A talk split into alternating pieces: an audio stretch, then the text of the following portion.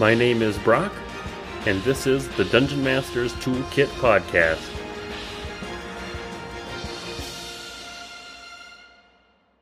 On today's episode, I talk to Critical Dom about preparation, professional DMing, some quick painting tips, and a bunch of other tabletop role playing game related topics. Before we jump into the interview, we do have some contest winners from our January item design contest. The two entries that I picked as the winners, I picked because they are very descriptive and they also weave in some little named things as you'll see to kind of expand the lore of Culdjinnan Janan and also give us a little bit of something that could be expanded on in future contests. So without further ado, I am going to read the second place winner, which is by Bubba Huff 85. This is Uhurabi's Bethinking tablet an uncommon environment accessory. Available only to high ranking viziers and publican elite, Uhurabi's Bethinking tablet is more of a coroner's table than a surgical gurney. The Bethinking tablet extracts memories from one's mind through the nasal cavity, be it the forgotten flavors of a wedding pastry, the fleeting laughter of an old lover, one's first naming day celebration, or even the face of one's killer. This silver and burgundy stone slab is used on the willing or otherwise and stores memories in alabaster phylacteries. Memories are sold for profit, traded for favor, and even consumed in North Culdjinnan cuisine. In all, a painful process to those who survive or even remember it at all. So, congrats on the second place win. I really liked this entry. It just uh, was very evocative in reading through the description. And now we will move on to our first place winner. This entry was by Daniel Ott, the Mudani Paired Blades, very rare weapon. Paired blades are a common sight on the streets of Culdjinnan, from the humble rusty blades of sell swords to the gilded blades carried by the upper district merchants. However, there are few which are known on sight so easily as those belonging to the Mudani. Draped in their blood red capes and golden armor, the darkened silvered paired blades each Mudani bears are an unavoidable sight. The elite guard of the Ember Palace, their blades are unique, each forged from fallen meteorites and made to fit each guard individually, serving as individualized icons of office. To find one not in the possession of such a guard is to have pried it from their corpse, or more likely their tomb, long after the owner's death. However, more often than not, foreign ownership does not last long. The Mudani are secretive of their ways and their weapons. The Mudani is not just a ceremonial guard, but an assassin, envoy, and expert warrior in one. Each one is trained in the paired blades by an existing Mudani, and will only gain their own once they have met the approval of their master.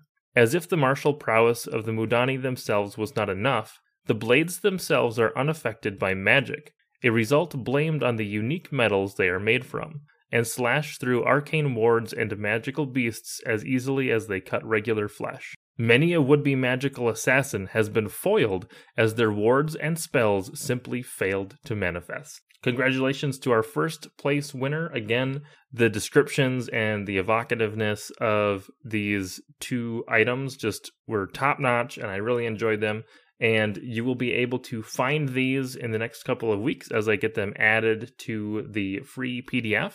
And that will be available on the Discord server. You can already get the current version of it if you just head over to the Discord server and look for the contest entries. And if you are interested in future contests, then come and hang out in the Discord server and chat about what kind of a contest you would like to see next and see what we've done in the past. And with that, let's jump into the episode. Welcome, everybody. I have Dominic Martine with me from the Critical Dom on Twitter. Welcome, Dominic. Good morning. How's everything going? Good. Dominic, can you tell us a bit about how you got started in the tabletop role playing game space? Well, this is actually a tale which requires me to go back a couple years before I even got into D&D. For back in the olden times, uh, before everybody had a cell phone and really even the internet for the most part, um, when I was 15, I had noticed that there was a bit of a lump by my neck and went to the doctor.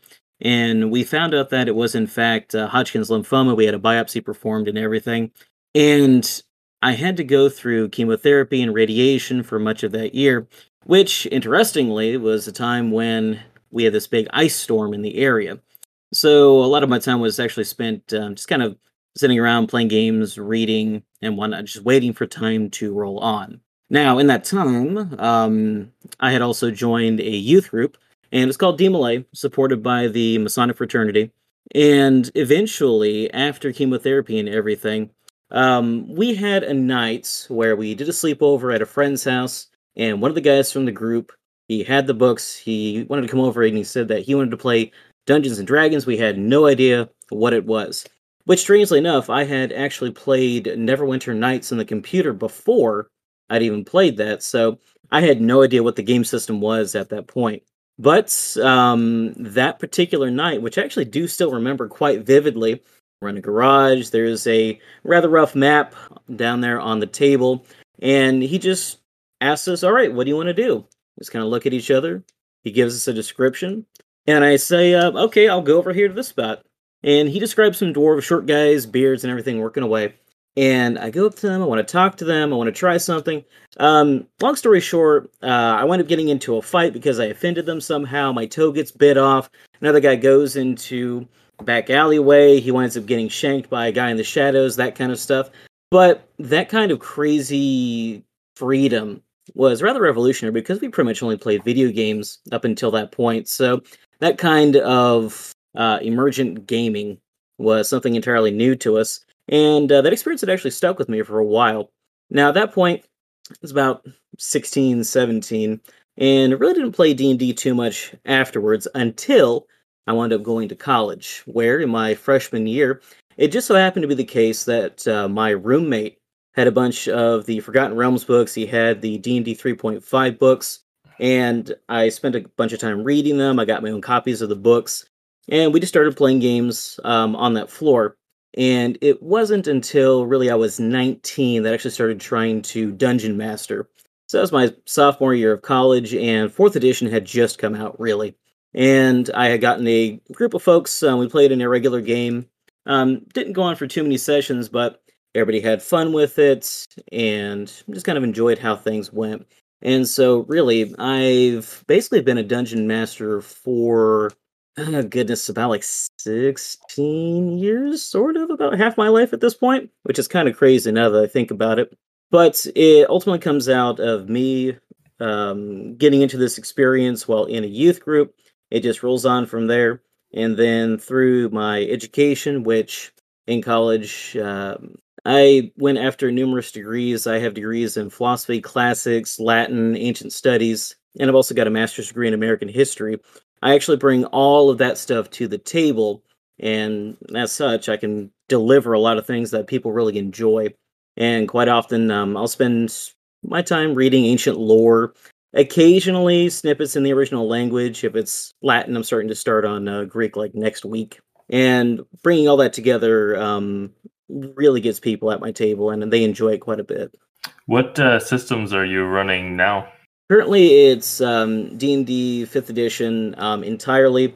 There was a very long-running uh, Pathfinder campaign, Pathfinder First Edition, that um, I had for about three and a half years. But uh, that was online. That was actually with uh, most of the guys I had originally learned to play with, and one of them was off in like uh, Illinois, and the other guys were dispersed around in different states.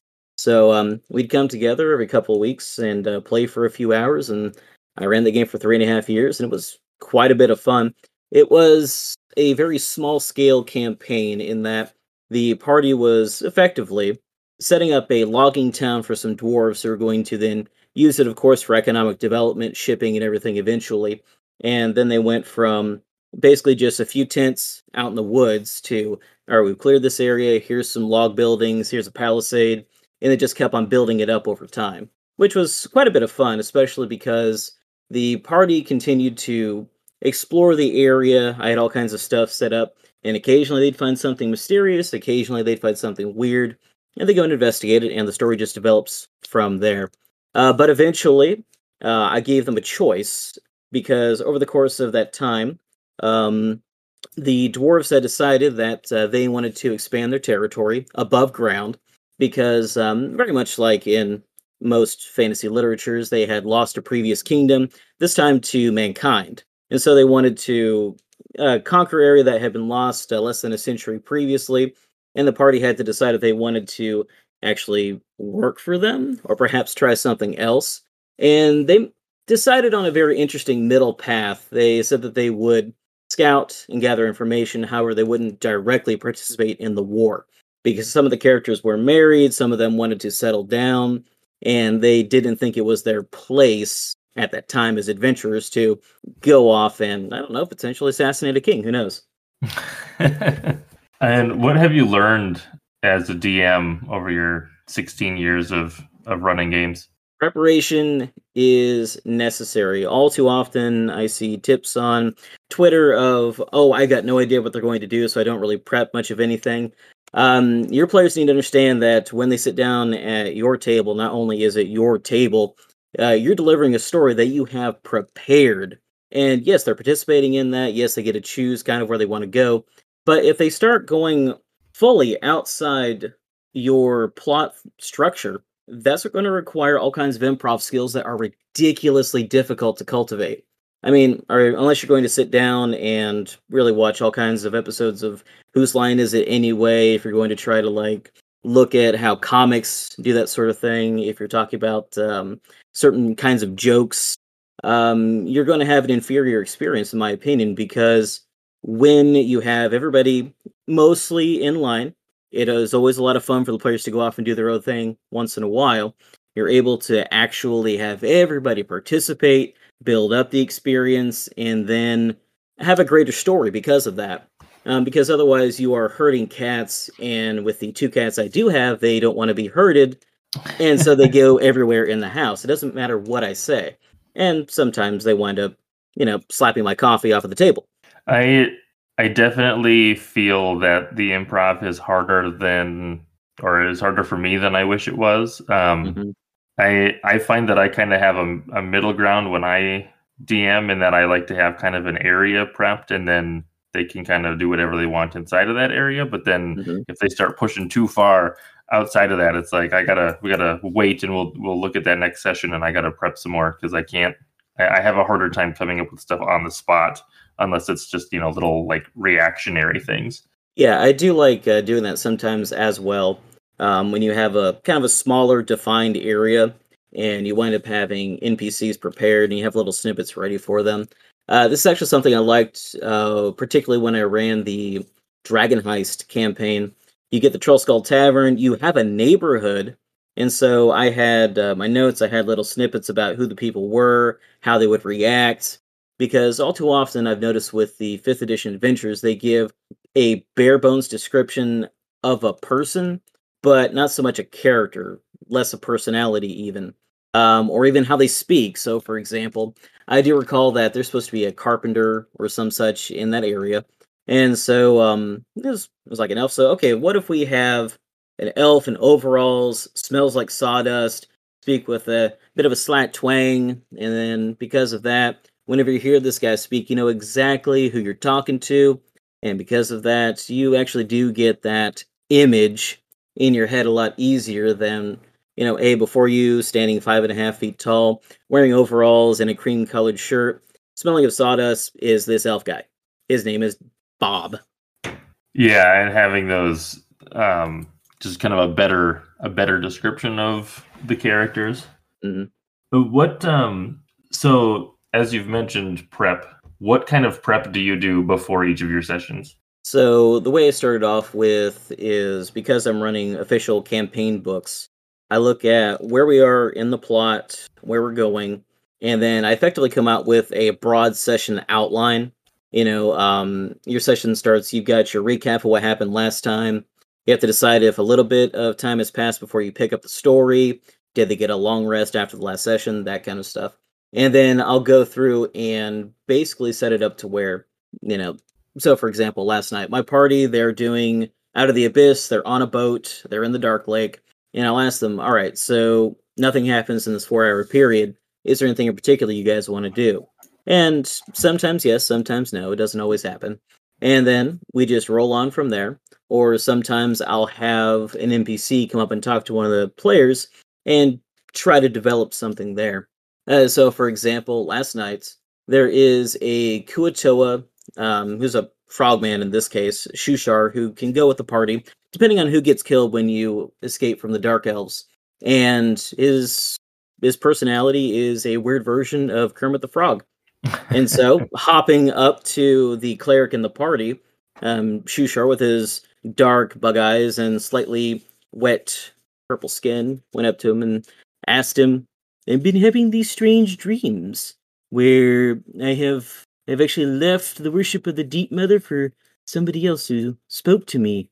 I saw a a, a strange twilight sphere on a on a horizon, I think it's called. What what does it mean?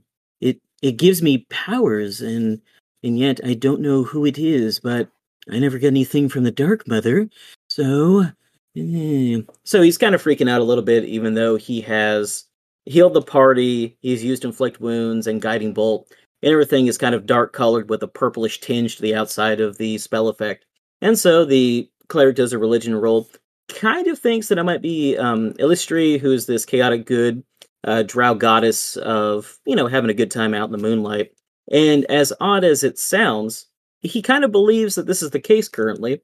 So that could develop into something as we go along. But it lets us, for one, uh, have a character use his skills in a particular way. And two, it can make a kind of connection between the characters because that particular cleric in the party uh, worships Lathander, who is typically, you know, uh, his depiction is a rising sun, whereas you have more of a twilight goddess or goddess of the night. So there's some fun duality stuff you can do there, and it can roll on and perhaps spiral into a different kind of quest. But that gives you a particular character beat or a moment that you can then have and then roll on as you continue to have the party, in this case, uh, go through the Dark Lake, where, uh, depending on your rolls, sometimes bad stuff happens. You have all kinds of terrain hazards, and also you have all kinds of monsters, you know, like vampiric manta rays that can try to assault the party. And so it kind of depends. So I've got an outline like that, and then we just kind of roll through it, see what happens. And it also depends upon the type of game my players are doing. Um, I'll either shorten or lengthen certain segments. Uh, so, for example, um, typically my Monday and Tuesday games, lots of combat, not so much role playing, and because of that, I might have extra counters set up just in case, and we just go on from there. I like. We have, um, sorry, we got a we got a starting point, we have a stopping point, stuff in the middle. I just have a general outline that I work through effectively. Um, I I like I like the idea of just having a little character that you throw in with the party and then if the players choose to kind of dig deeper into their connections with the world uh, and with the party, then you know something might come out of that. But if they choose that they are just going to ignore that and they're not interested in it, then then it's just another character that's along for the ride for a little while, and then they may part ways at some point. Oh god, speaking of parting ways, and this this still saddens me to an extent. Um, when the party actually escapes the drow and they head off into the Underdark, there is a dwarven NPC. Like she was really cool, and she was kind of hanging out with the uh, character in that because we just started that game after uh, Wild Beyond the Witchlight came out. So literally, the guy's a murder bunny, and they were both plotting consistently to just either like take out some NPCs because you know it's like a you know that guy's a drow, that guy's a jerk, that kind of thing. Uh, that way, they could have a better chance of actually escaping alive. But eventually, because of the course of things, there's this horrific temple of oozes, and she kind of got dissolved by a a black one. Like it's just horrible. but them's how the dice roll. Do you? So speaking of the dice, do you tend to roll uh, in the open for your players?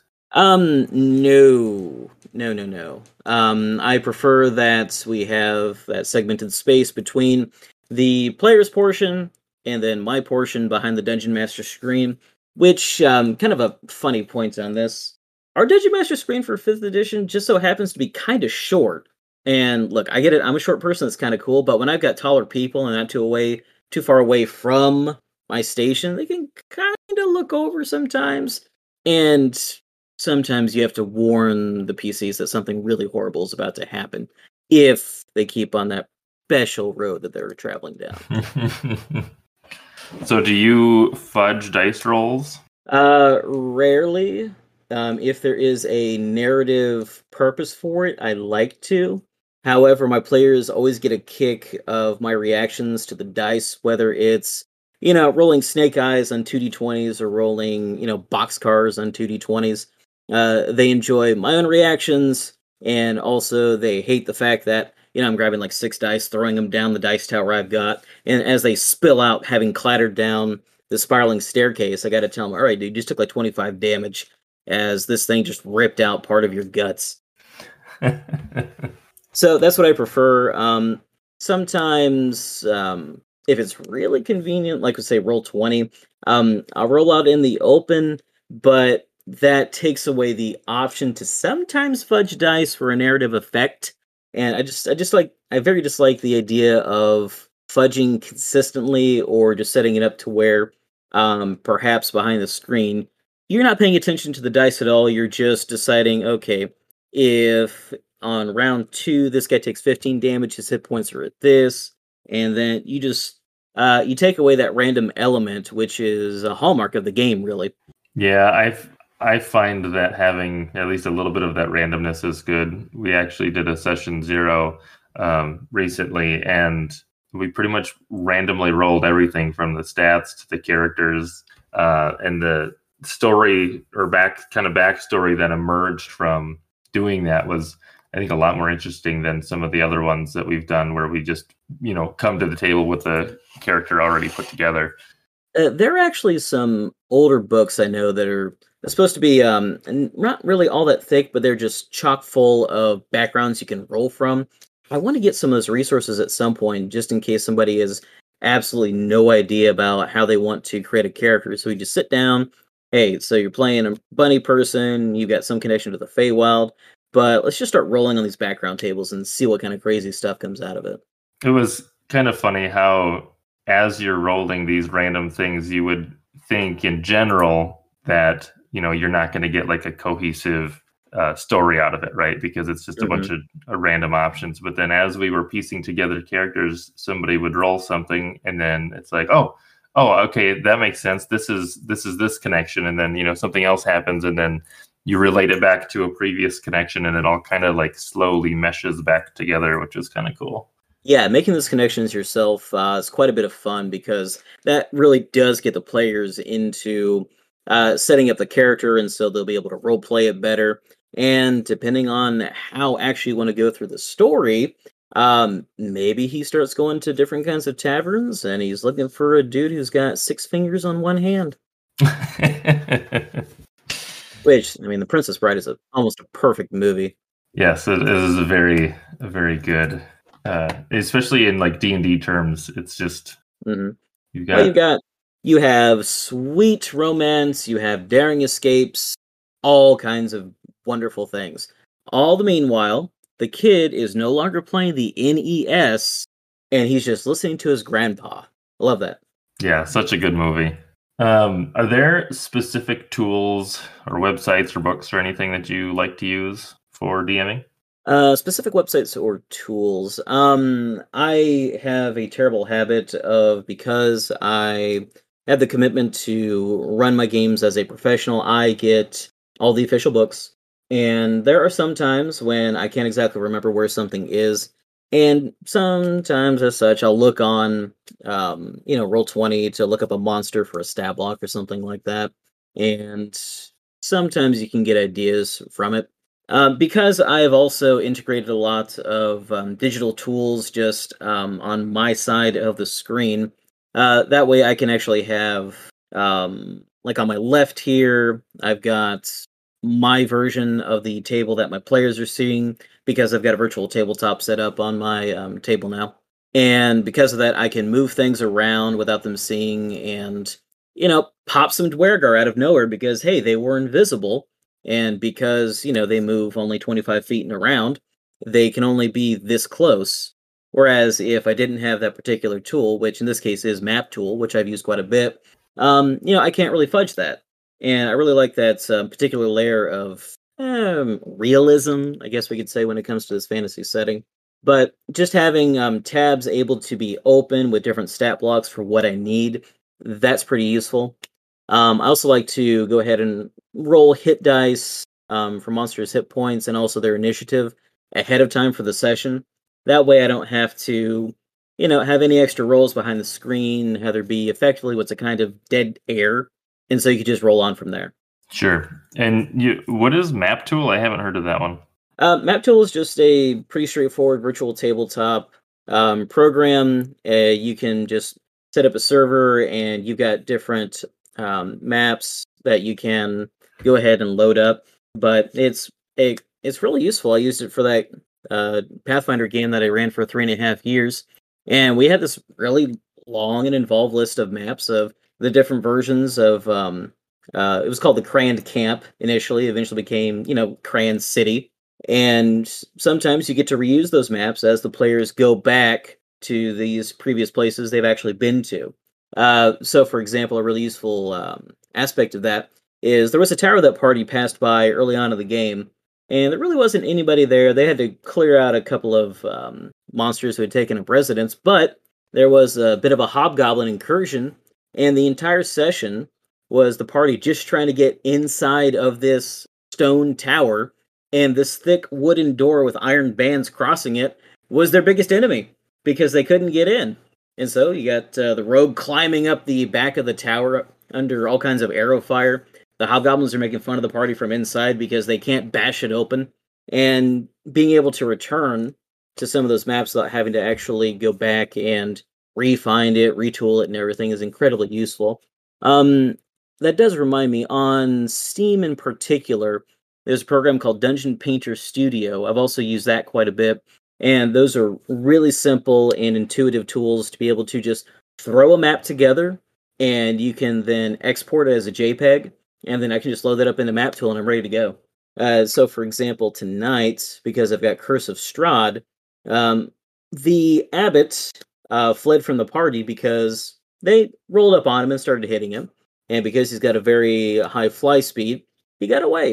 And then he'd hit himself on the side of the kind of miniature mountain that the abbey is in fact uh, built upon. Two of the players um, were riding a horse to go back down to get a wheel because the party had a carriage, and one of the characters is a necromancer, so he's got bodies he's storing for use, and so they really need this carriage, right? And so, because the abbot did that, two of the players go down, and now I've got the abbot flying above two of those players they really can't go faster than him on a horse in a single turn. So he's going to follow them and he's going to bash them, and we'll see what happens. But because I've got the map already loaded and it's high resolution enough, I could just zoom in on that part of the pathway which leads up to the abbey. You know, put a horse um, on the virtual tabletop if need be, or use the actual horse models I've got, put their models on there. And then we have the fight, and you've got this great visual representation of uh, both the television and also the models. That's awesome. So you have the you have a screen like on your physical table. Uh, yes, this is actually one of the biggest projects that I'm going to work on this year. Is I have a very old trestle table, and this thing is kind of falling apart. So getting a new table, integrating the TV onto it, probably is going to require some carpentry skills I don't possess, but my friends do. And the goal is to get the table um, cut out a big enough rectangle to put the TV down into it. That way, it's about level with the plane of the table itself. And then that way, if I want to, I can then go ahead and extend the map to the whole section of my table there if I can find a um, find a tablecloth that's got those one inch squares. So that could extend it, and then everybody can see the table a little bit better because of that. Or I could just wait for November when Black Friday deals happen and just find the biggest TV imaginable. and just like, all right, guys, here's the table. We'll see. I haven't decided yet. That's awesome. That's a project that I would like to do as well. Um, we just don't tend to play in person enough to make that worthwhile at the moment. Uh, yes, that's that's been the craziest thing about the last couple of years. the local game store, which is run by a friend of mine, uh, he's gone down to basically just being open two days a week, and effectively for an year and a half, it was only curbside pickup. But unfortunately, economic circumstances being what they are, uh, he's just trying to do as best as he can. He's got Friday Night Magic going again, but there's not really any D and D going over at the store now. And for the most part, all those guys who were going there are now at my table. Sure. Yeah, that's the pandemic has been hard for a lot of businesses, especially those where you kind of have to have people in the store, you know, which is a bummer because we want to keep those little stores around. Yeah, and especially it's an issue because of some business decisions which Wizards of the Coast is making, uh, where it seems as if they kind of want to kill off the smaller stores uh, just so they can, I don't know, what, sell to Amazon and have people play Magic online. You know, just kind of remove some of the production costs here and there, whatever about the general player base. Eh. This is probably a good time to chat about some of the stuff that you're working on. Um, you mentioned professional game mastering. Do you want to talk about that at all? Uh, yes, because that has been an insane adventure. Uh, back in August, um, previous to that, I had been a uh, a classroom aide uh, over in our local K through 12 school system, and specifically, I was working with junior high kids.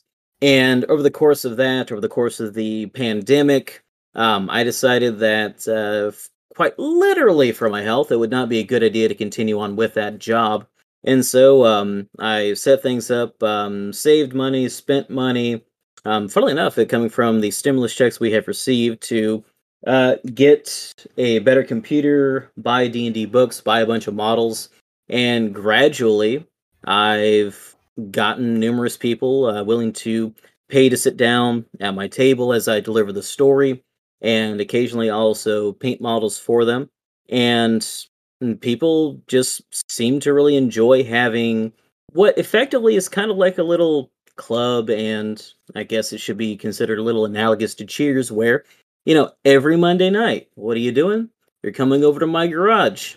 You know, I've got textured stone wallpaper up. I've got Frank Frazetta paintings. I've got some old D and D art. Uh, numerous shelves just covered with gaming supplies.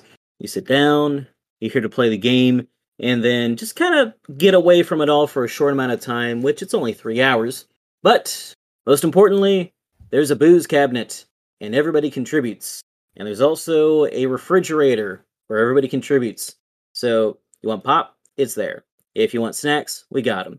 Booze? Absolutely. All kinds. And so you get this little area that you get to go to, forget your troubles for a short while, and have a good time. That's awesome. That's the the whole setup that you have sounds like it's a blast to play there. Um yes, it's been an incredible amount of work, just physical work also because guess what? I had to clean up the garage and it didn't help when I had quite a bit of carpet out here from the last couple of years previous to this. I was going through a couple of our back rooms, ripping out all the carpet, um, shuffling everything around the house, and then um, we actually have these wonderful um, wooden floors now that are nice. They're stained, nice and glossy, and yeah, because of that, it's also made my house look better because of it. But the work has to continue. I've also got some old junk that still needs taken out of the back of this thing, but we'll just keep rolling along. It'll be good. It'll be better. Well, this whole thing started like I got a piece of plywood that was oh, what is that? It was probably like a probably like a four by three, and I had it stored in the garage. And every game night, I would take this thing from the garage, wiggle it into the kitchen, flop it on the kitchen table, and then set up my stuff and play it. But it's a very cramped space because you got all these guys. I got a central table, and unfortunately, my house is one of those sort of ranch ones which were built in the '60s for as little money as possible. And moving out to the garage has given us more space. It's let us decorate, and because of that, just makes everything better. How frequently do you run these professional games? I currently have uh, games in the garage Monday, Tuesday, Thursday, and Friday. Um, I've also recently started an online game, and that's also going pretty well. And crazy as it sounds, I might be able to start a couple more in the next month or so fitting everything into the schedule is of course a bit of a pain but i mean there's money to be made and i got to follow that um, yeah so you're running you're running games like almost every night um, how, mm-hmm. Um, and then are those weekly as well? Oh yeah, yeah. Every Monday except for the first Monday because I have a meeting that night. Every Tuesday, Thursday, Friday. Um, the online game is every other Sunday in the morning because that works for those guys. So working with people's schedules is something I always wanted to do. Um, even when I was just occasionally running a game over at the game store here in town, because unfortunately everything seems to be situated around a um, first shift schedule. So um, I've been trying to get people who might have weird schedules. They might be on second shift, they might be on third shift, and try to accommodate that as well. So when you're running these professional games, you know you have a lot of games every week. Are you running mostly just modules? Uh, yes, um, because they actually do take a lot of the preparation work um, out of just coming up with a story. Um, I do prefer to do that um, because it makes my job a bit easier. It lets the party also decide what kind of campaign they want to be in, and everybody just wins out because I buy all my supplies from the local game store here in town. So everybody gets to be happy. My Monday night ga- game, they um they finished Descent into Avernus, and so after that, they wanted something where um, it was a bit killer, even more killer than that. So we decided to go with Out of the Abyss because they're being hunted by Drow. It's the Underdark, and because of that, uh, they they've almost died a few times. It's kind of nuts, but it's a lot of fun. Um, and how much? So you said the sessions are uh, three hours. How yeah. much time do you spend prepping for a session beforehand? Oh, that will vary wildly. So typically, my game night is from 6 to 9 p.m. And prep time normally two to three hours, but that can be spread out and separated um, depending on what part of the activity I'm trying to come up with. Um, so, for example, um, just yesterday, I probably spent a good hour just um, setting up the map and then working on you know what monster is where, stat blocks, their initiative, and all that. And then because I was I had some other activities to do that day, so I was driving my grandmother around because she had a doctor's appointment. And I'd just be thinking about it when we're going to a place and I got some music on. So I would say typically two to three hours. And then for my games, I also typically um, cook dinner. So I also pick up some stuff, throw that together, and even while I'm cooking, I could be thinking about the game itself.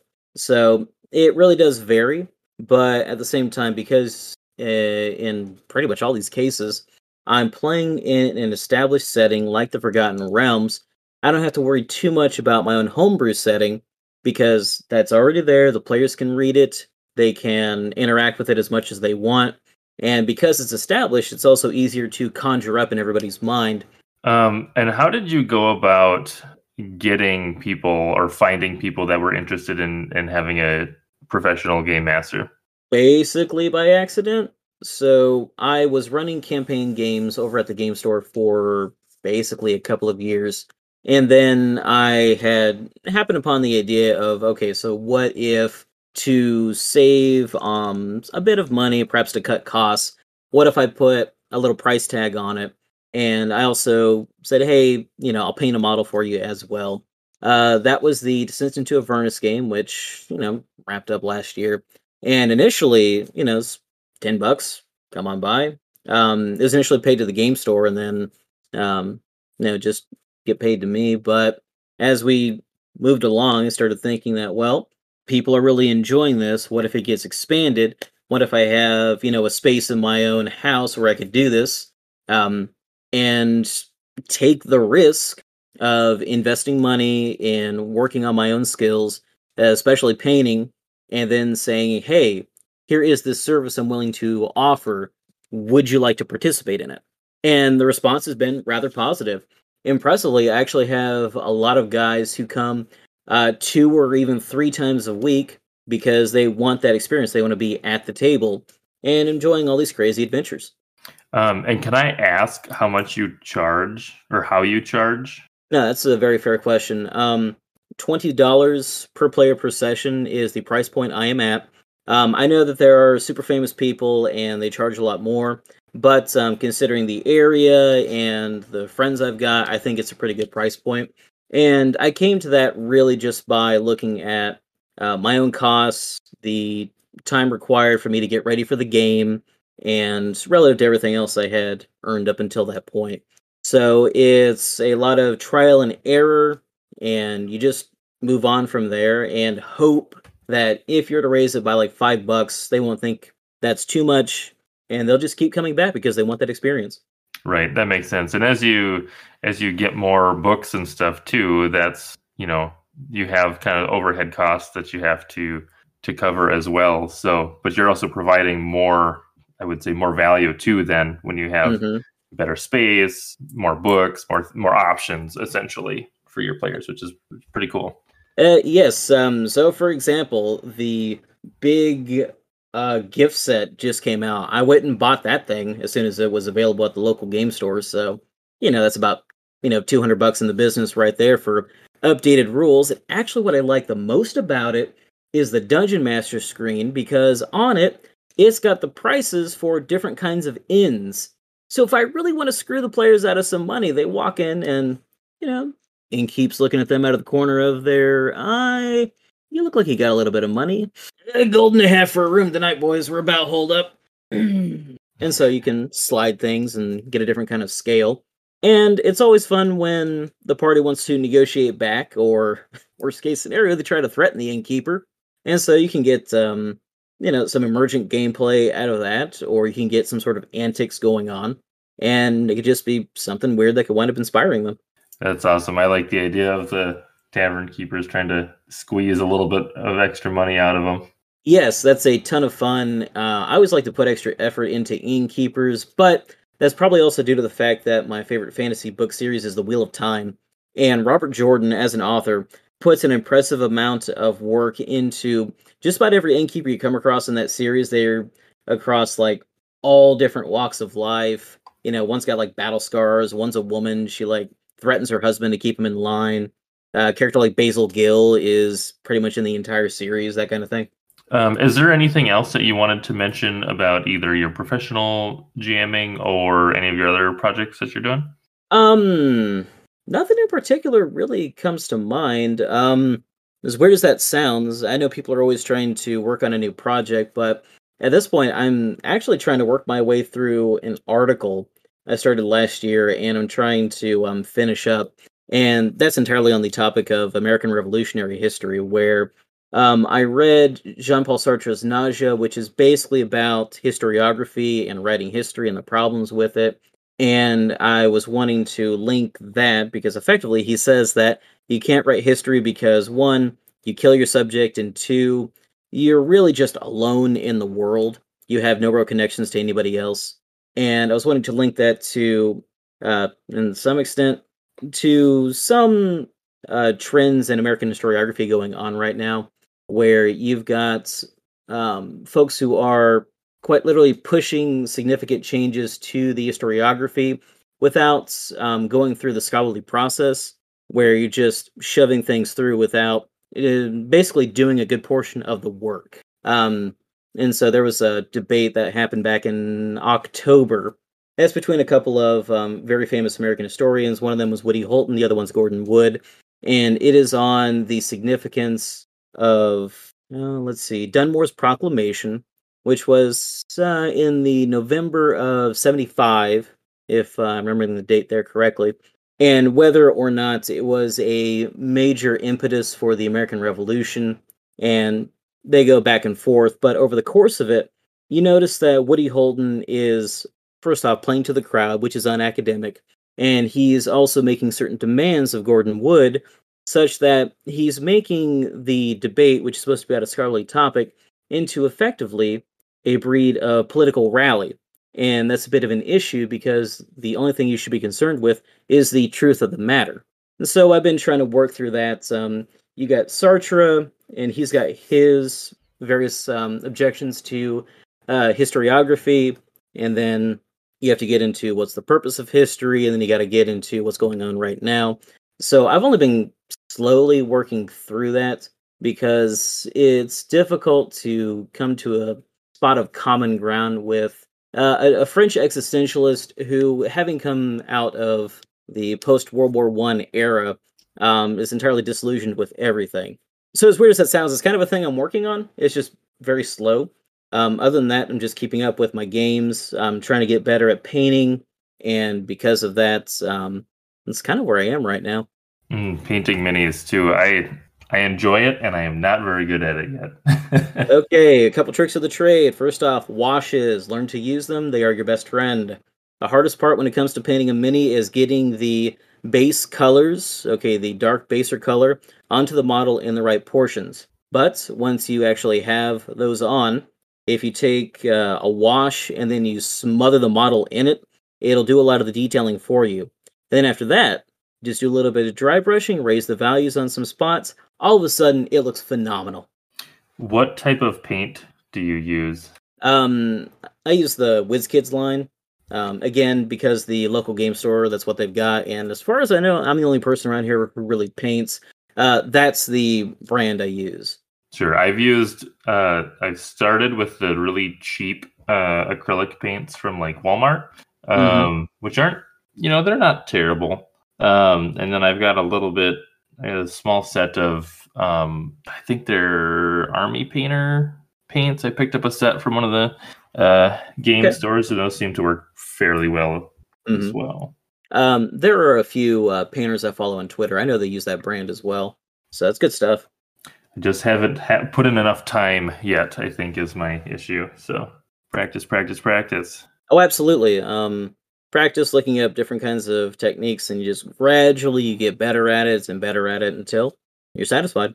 Um, do you have a favorite uh, encounter or NPC? Favorite encounter or NPC? Um, let's start with the NPC first because this will come back around to the Descent into Avernus game I ran. Um, when the party is still in Baldur's Gate and after they leave the Low Lantern, probably in a pool of blood, uh, Reya Mantlemorn comes onto the scene, and she's one of the folks who's going to be a Hell Rider for Elturel. And as she comes to the party, she starts to talk with them, try to figure out um, what they know she gradually became as important to the plot as the rest of the party because they liked the character, they liked interacting with her, and eventually, even though in the actual plot of the story, she stays behind once the party gets to hell and they leave Elturel for the, you know, blasted plane of Avernus itself.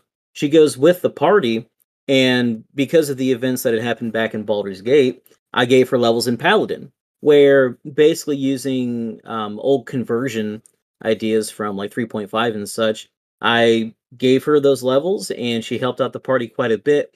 But because of the nature of that campaign, when it came time to look at Zariel's sword and have somebody try to take it, nobody was good enough to take it except for her. Which, as far as the narrative is concerned, that's kind of neat, but also pretty disturbing because you've got um, shady characters doing shady things in hell, and then she's the only one who actually has the righteousness necessary to pull out the sword and then attempt to redeem Zariel.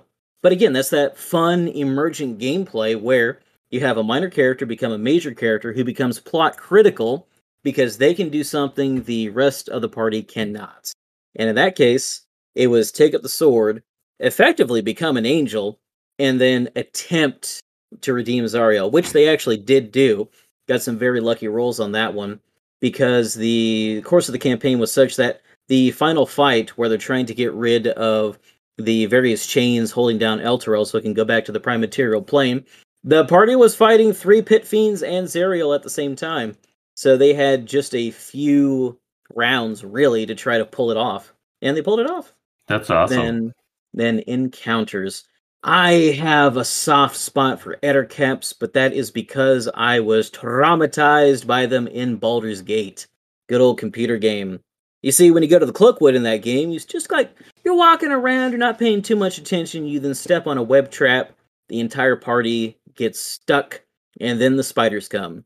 And these pot-bellied, lean, purple monsters with numerous eyes and very large mandibles go up and they just inject you with all kinds of nastiness to digest you before making you into a milkshake. So I have quite a bit of a soft spot for Ettercaps myself, even though I hate them with a violent burning passion. Those are the best ones to throw at your party, right? oh yes, and because of um, I would say Rime of the Frostmaiden, I actually had quite of an appreciation for using Duergar because one, they got the invisibility, and two, they actually have a good enlarge ability. Whereas the player's version of enlarge, oh, you get an extra 1d4 to your attacks. No, with the Duergar, you double all of your dice when you're doing damage. So, you know, the Duergar, they've got normally a, you know, a, a, a war pick, and, you know, it's like 2d8 damage. But you start giving them great swords, you start giving them mauls, and then all of a sudden, they're rolling 46 for damage each time. It doesn't matter if they're a relatively low monster on the food chain. All of a sudden, uh, they can take you out if they get lucky. Yeah, things that hit hard, uh, even if uh, they don't stand a chance to survive very long, they, they get scary. Mm-hmm. It's also pretty fun just to annoy the party. Um, so, for example, if you're lower level and um, something can fly, or literally just fly away, uh, to bring it back around to the abbot over in Curse of Strahd, you just, oh man, he's got a fly speed of like 90 feet. He just goes away. He's out. He's got self preservation as a goal of his. Can't catch him. And so he'll show up later. He'll show up again. And he'll keep going until you kill him. And so you wind up with a bit of a harasser in that case. Do you ever like level your NPCs up if they survive multiple times against the party? I do not. Um, that's just something I've never really thought to do. Occasionally, they might have an extra item on them because uh, one thing I really do love about Pathfinder in particular is when you go to the equipment section, it gives you all of the equipment they're carrying. And, you know, it might be a potion of storm giant strength, and they can use that, and then all of a sudden they deal like, you know, a total of seven bonus damage just from their muscles. But no, that's not something I typically do. Cool. Well, we are getting pretty close to time. Um, right. Why don't we ask one more question and then we can wrap it up? All right, sounds good. Um, if you could have any RPG book created, what would you put in it? Ooh, if I could have any RPG book created, what would I put in it? This actually comes to a central complaint of mine about 5th edition D&D, and it's that your choice of weapon really doesn't matter beyond the damage die, or dice in the case of a maul or say a greatsword. I would shove in the critical hit um, threat ranges and also the various times of multipliers from Pathfinder because then you are looking at yeah, it's a big chart. Yeah, it's a bit weird to get used to, but it makes each weapon that somebody takes actually have a role or a reason to actually take the weapon. Uh, you know, a lance, you know, it deals double damage on a charge. After that, it's kind of useless. Or a dagger, it's got a different critical threat range than your regular weapon. And because of that, you have more of a connection between the player and the weapon they do have than say just switching out with whatever seems to be magical. If all the difference is is um, just the damage die, and it's just kind of whatever. Uh, so, for example, my favorite um, uh, instance of this: short sword versus dagger in D and D Fifth Edition. You've got the finesse rules. What reason is there to take the dagger over the short sword if you are a rogue? Really, just comes down to the fact that it can be thrown. And yeah, you can get sneak attack on a thrown weapon, but if you got a short bow, which is also a d6, you'll just use that instead. So, if we were to shove in that kind of a chart and change that, that gives you a reason to take the dagger over the short sword, if that is what you want to do. And it also kind of brings back weapon specialization to some extent, where, you know, somebody gets really known for the awesome weapons that they're really good with. Just like in the, uh, say, the Song of Roland, um, towards the end of the story where Charlemagne's forces they're too far away. Roland's guys are all dying. They're fighting the Saracens, trying to keep them away, and he knows that death is about to take him, and he's trying to get rid of this awesome sword, and it's too powerful, and he cannot destroy it. And so he just throws it away as far as he can before he is overtaken. Yeah, having the uh, having weapons have different different effects um, is interesting, especially in the case of like you said, there's no reason to take a dagger if you could just take a weapon that has better damage. Mm-hmm. Um, which is one of, I think one of the reasons why I like some of the systems that have um, where like the damage the damage dice isn't dependent on the weapon that you have. Mm-hmm. Um, because then it's like, okay, well, a short sword and a dagger for me do the same amount of damage, so I'm going to take the one that I think is cooler, you know, or I can kind of play around with with some of that and I like the idea of adding extra effects onto different type of, types of weapons. Like some of your heavier weapons might smash armor or something. Um, Where and I like the extra critical range on like a dagger or something. It makes mm-hmm. thematic sense. Yeah, um, I've actually gotten into playing a little bit of the Warhammer Fantasy role playing game, which is in its fourth edition currently. And their weapon system sort of has something like that, where there is a base stat block for any hand weapon.